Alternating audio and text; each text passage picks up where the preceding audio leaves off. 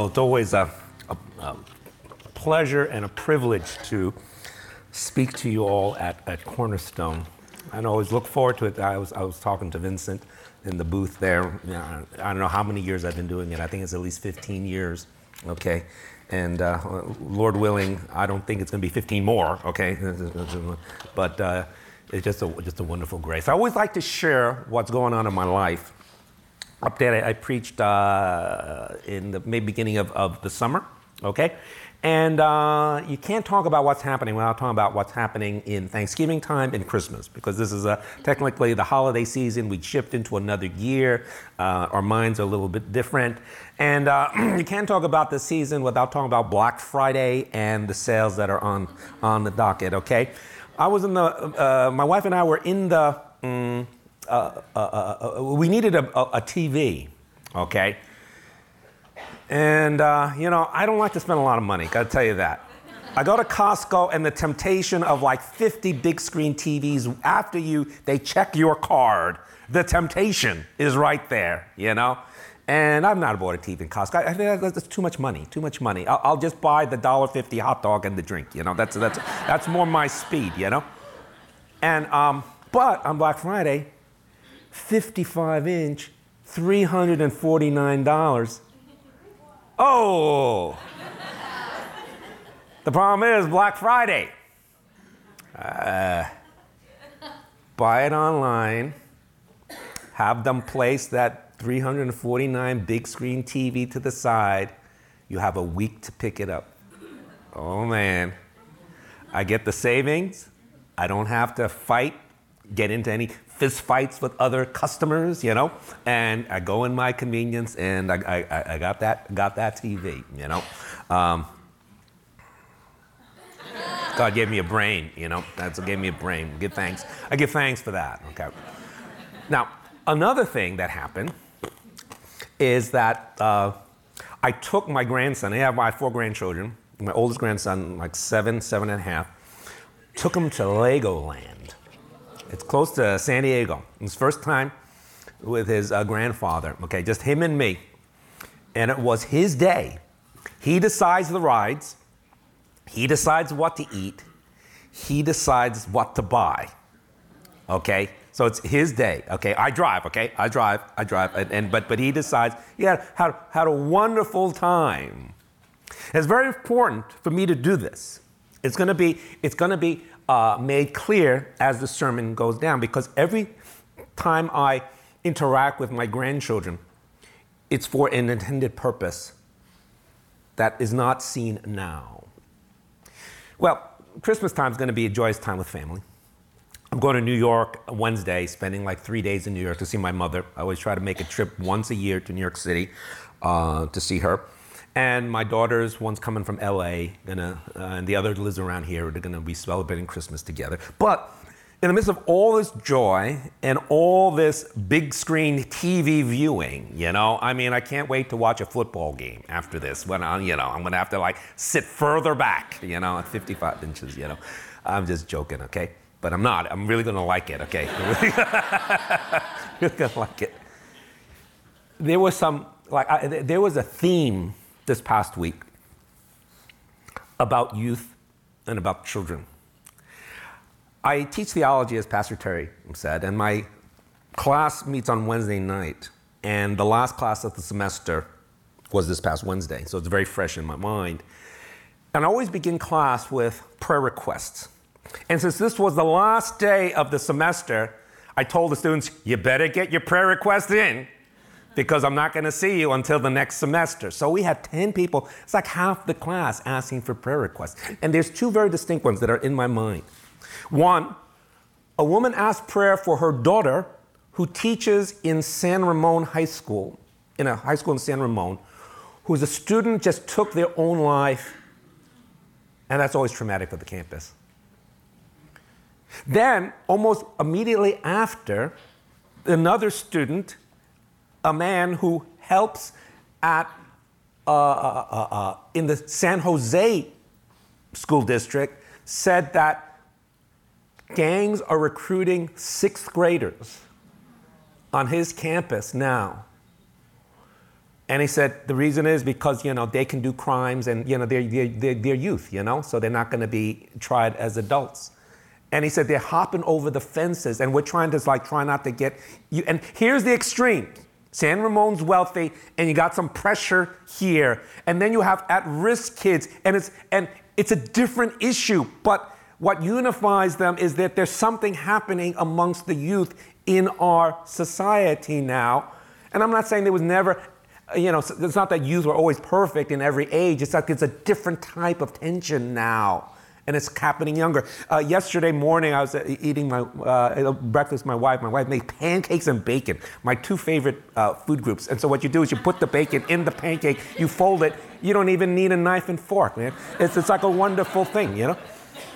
And so, she was sharing about, like, she's a public school teacher. And she was sharing about how in her school, a grade school kid was saying, I want to take my life. And the pressures. I read a survey uh, just, I think it was yesterday or the day before, a British group, uh, Havas, Havas, I don't know how to pronounce it, but they, they surveyed millennials in Great Britain. They said, oh, it's Great Britain. You know what? Who are those people? You know, I mean, okay, they speak English, okay? We came from Great Britain, okay? Uh, the colonies, okay?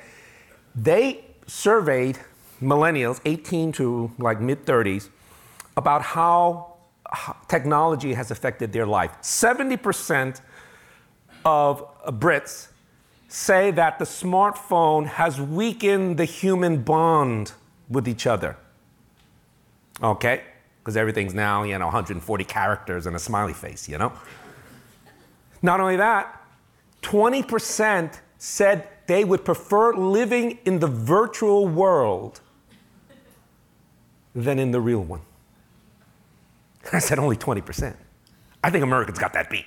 Okay, I think I think it's like 25%, you know, 22% in America, you know, because we, we don't lose to Brits, you know, we always win, you know, so we gotta have more. We have more, you see. I joke around, but I'm really serious the virtual world and the reality because you know you can't cope. So you escape. You escape. Then they said 42% of millennials in Great Britain become sad when they compare their online description with the online description of other people. 42% become sad over that. And I think, I said, oh, wow. It's even going to be worse with the upcoming generation, you know? And then you see what's happening in society, and it says, oh, whoa, this is this. And I've got, got, got grandchildren, you know, I have grandchildren, you know. I could have this mentality, I'm getting old, who cares about them, you know? No, no, no.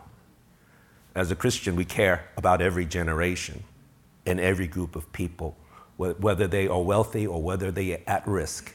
That is the heart of Christ to all people. How does Christ address this? How does God address this? They just like let it slide, you know. Oh, you know, I got other things to do, commanding angels, you know, and then you know, making sure the, the, the, the seas wave, you know, things like that. Yeah, no, what, what does he do? And so we have this message, Christ the problem solver, and it's built around three passages in the Old Testament.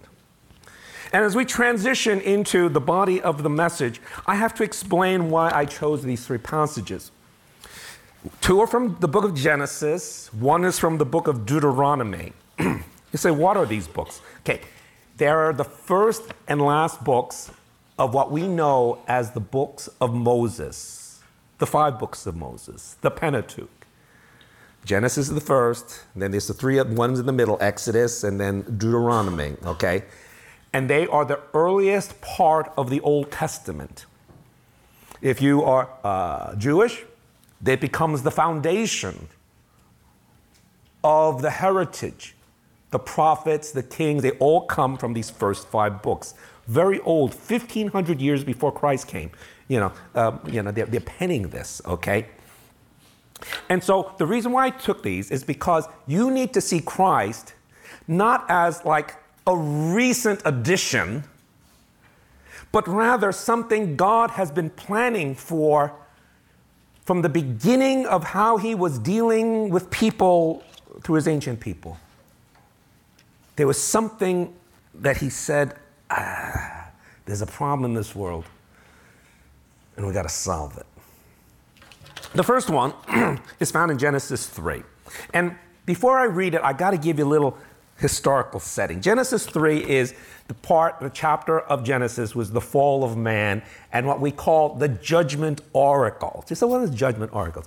Well, because uh, the evil comes into this world, there's going to be ramifications of that fall.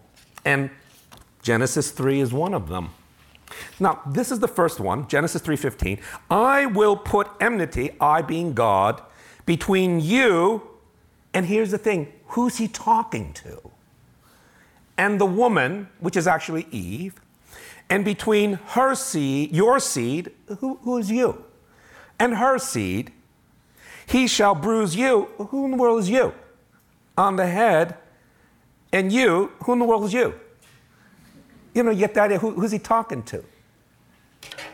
Man, you know, the fall. He's on to Satan.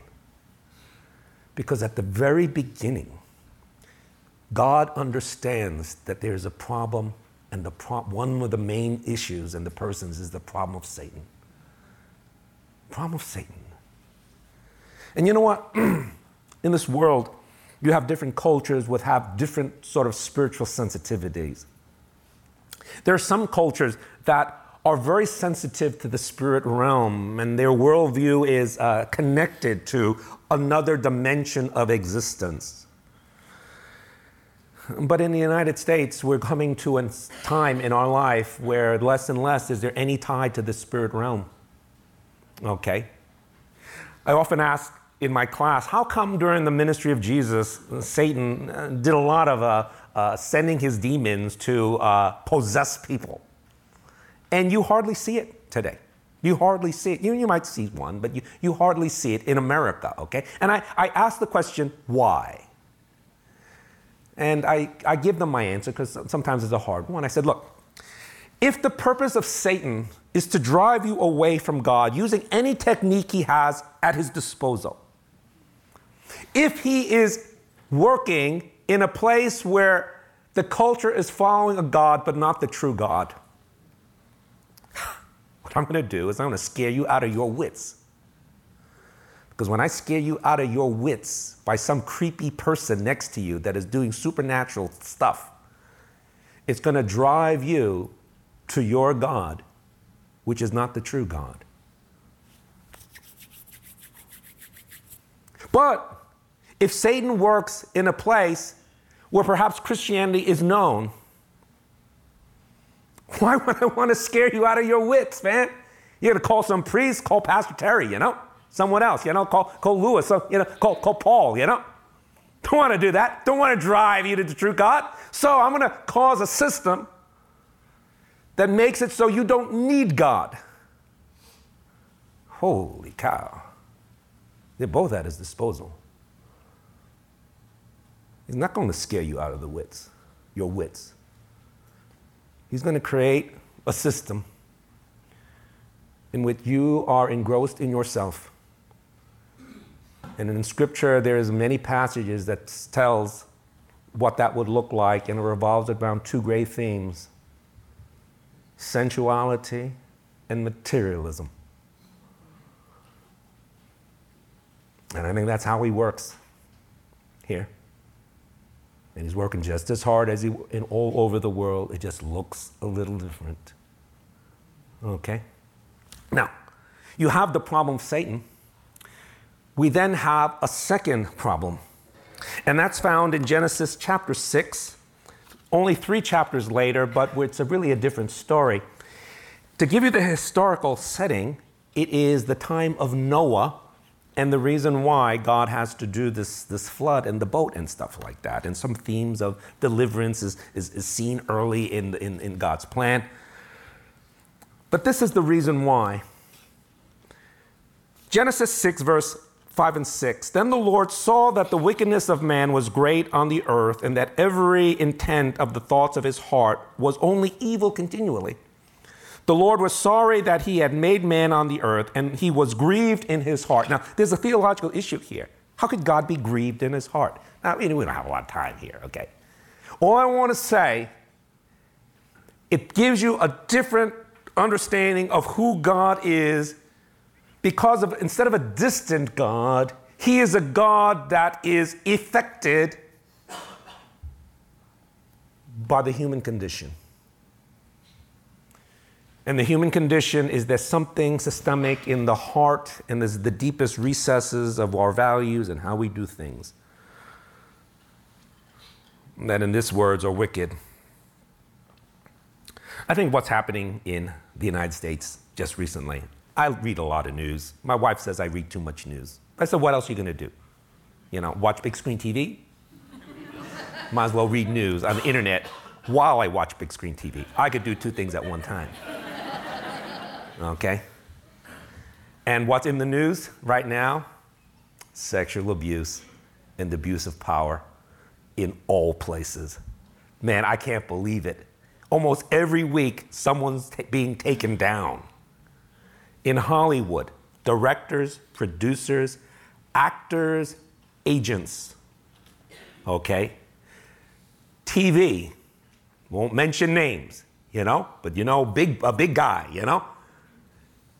Politics. and I love this politics because it doesn't matter if you're a Democrat, Republican, or you're a socialist, whatever, you know? They're taken because there's something systemic wherever there is power and money without an override of something greater that can control that and, and, and, and, and put that under some sort of suppression. You get power and money run amok, and people abuse it. And it doesn't matter what you say, it's in the heart, man. It's in the heart that's the stomach. It's not only in Hollywood or New York and television or in LA and television, it's in politics, it's, it's in the workplace too. And you get Uber. It's only, about t- it's only a matter of time when it's revealed in the workplace because you know what? Here it is. It's not like, oh, oh, sexual abuse only has occurred uh, in the last 30 years because, you know, before 1980 it didn't exist. You gotta be kidding, man. You gotta be kidding. Oh, no, no. We caught the six perpetrators in Hollywood. Everyone else is great. God, you gotta be kidding, man. You gotta be kidding. Oh no, the five politicians who were outed, you know, for sexual abuse and groping and all this type of stuff. Oh, you know, all the other senators and the congressmen are great. No, man, they're shaking in their boots, man. Because you know what? It's a systemic problem with the values of this world and Satan creating alternative God universes in the inability of humanity. And we just buy into that. Oh man, that's kind of that's kind of sad, you know. But I feel it. There's more anxiety now, and I see a darkness in this world. The last passage is in the book of Deuteronomy, chapter 32. You so what's the book of Deuteronomy? It's the last book of these five books of Moses. And 32 plays a, uh, plays a very important place in these five books of Moses because it's in a section called the Song of Moses. You say, what in the world is a Song of Moses? Okay, we're not talking pop music here. Okay, we're not talking Justin Bieber, Taylor Swift, you know, whatever, whatever you like to listen to. Songs in the Old Testament were sort of poems that had a prophetic uh, tone to it. It'll explain what will happen.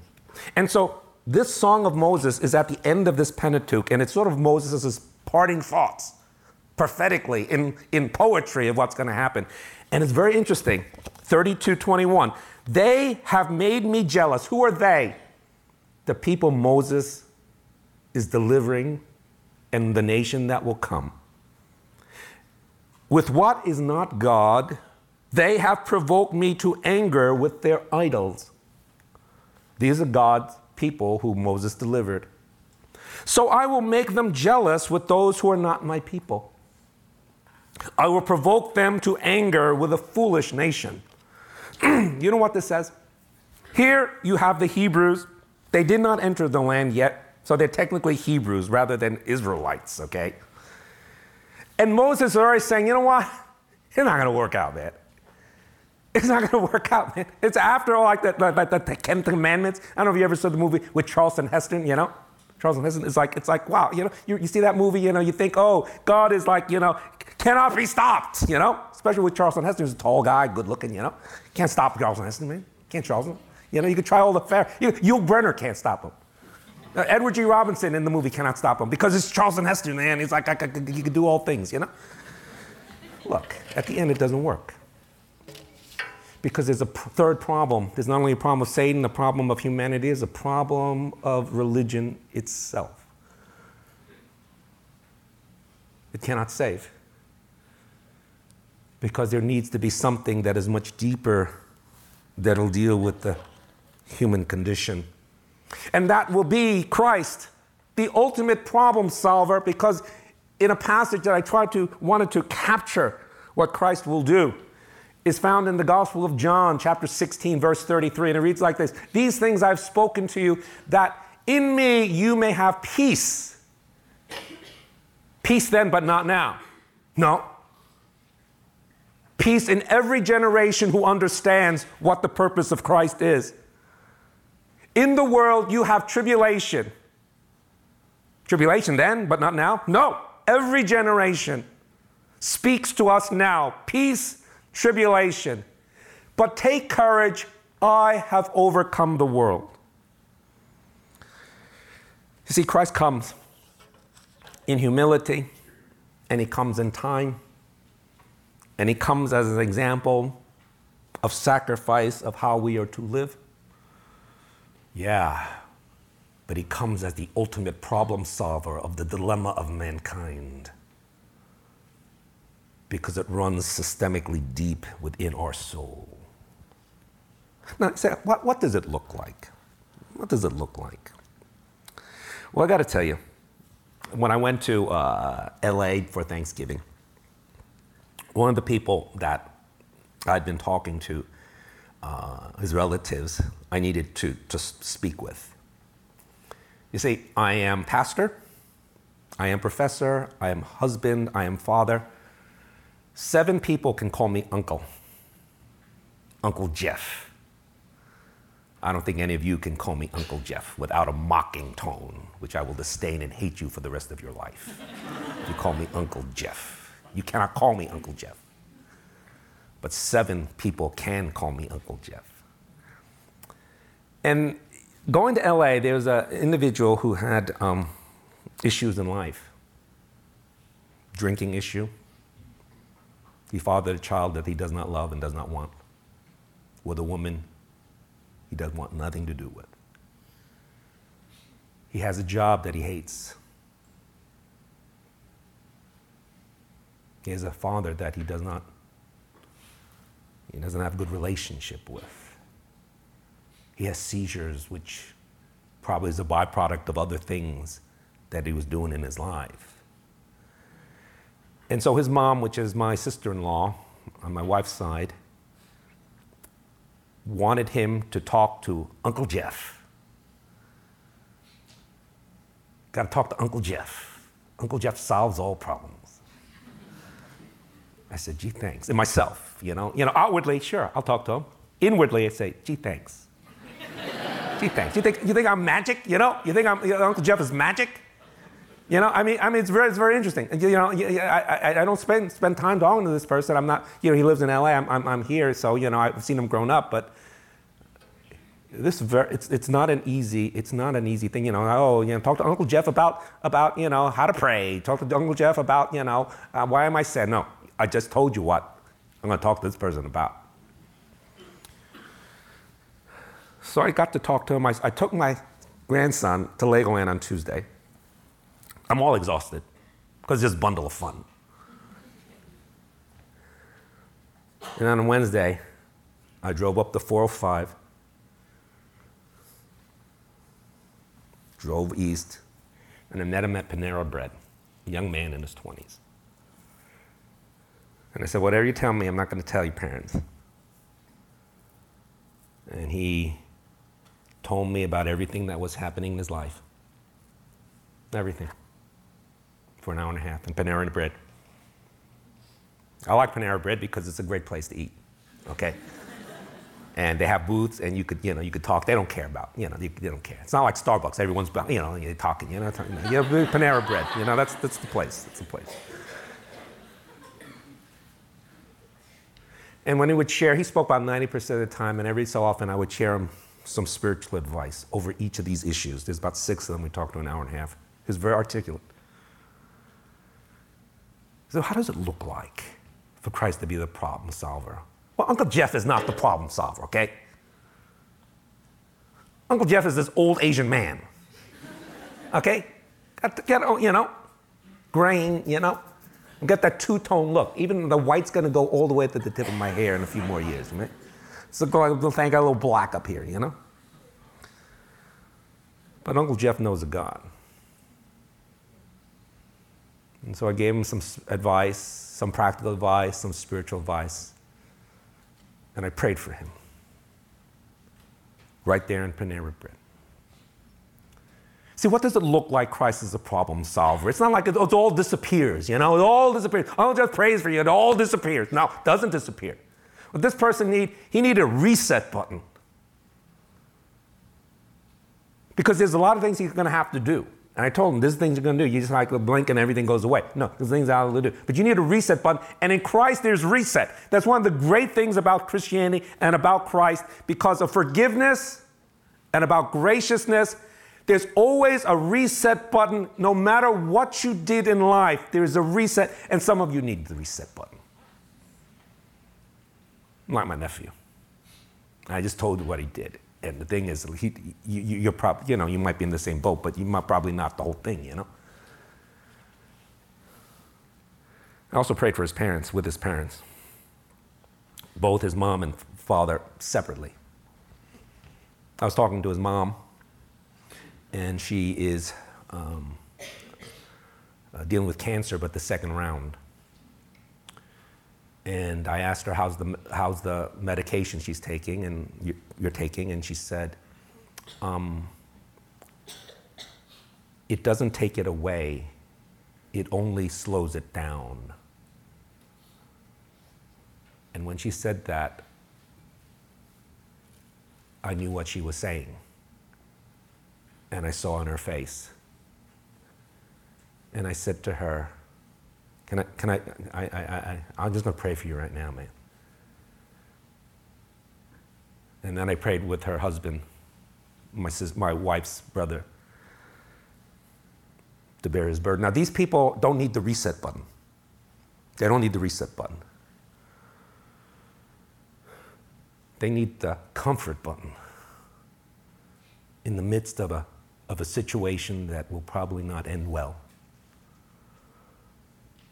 That they are taken to the end game in Christ. Because ultimately, Christ will resurrect us from the dead and there will be completion. But in this interim, that's not the reset, it's the comfort button. And some of us need that in terms of really chronic situations that we see it's gonna end, it's gonna end our lives, you know? The comfort button that you finish the course in the end game. Some of you need that. And then some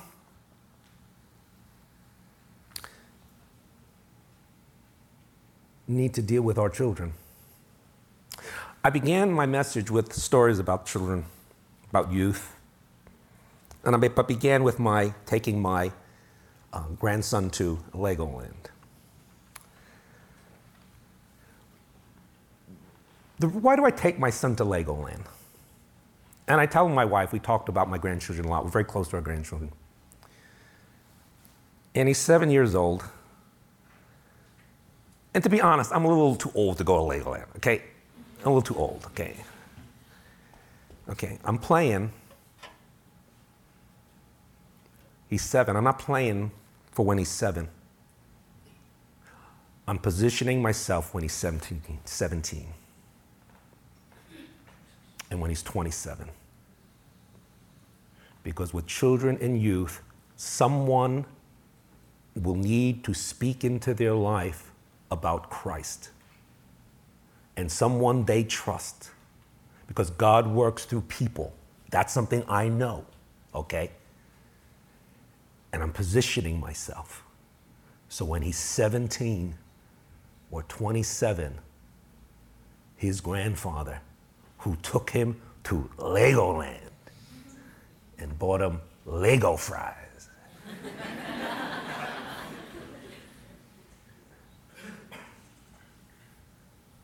can talk to him about things like I did to my nephew.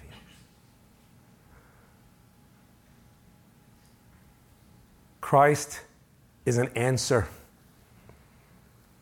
He will work through you to provide the answer which I know dear in my heart exists.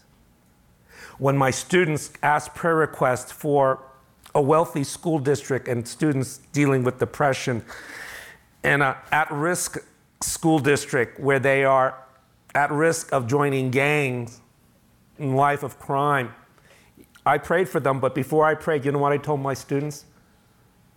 This is the perfect setting for you students to minister the gospel of God to youth and children. Who wants to do it? But unless we do it, we abdicate them to the societies and va- values and uh, values of society. It's not an easy thing. It is not. It will take a degree of perseverance. But Christ is the answer. Sometimes you need the reset. And if you understand the grace of God, the more you understand and treasure that reset. Some comfort, some need foresight to mold the next generation. because in default mode, this place is under the influence of the enemy. And by nature, we are weak of heart. Allow Christ during this time to uplift you, to comfort you, to reset you, to energize you to be a minister, both men and women, for the cause of Jesus to be an influence of the grace of God in this world. Allow me to pray for you, my friends. Our Heavenly Father, I pray for these, my friends at Cornerstone. Wherever we are, protect us from the values and systems of this world, which finds its basis in sensuality and materialism. If we are caught in that, allow us to ask forgiveness, to be honest, and reset and to change by the cross and the forgiveness and the grace of God. May we be in a positive influence to those around us in this world. So we pass on our faith to the next generation so that they will have a mark of you in the midst of this society we live in. May we have a love for this world as you had a, have a love for this world and a love for people. For we pray this in Jesus' name. 给。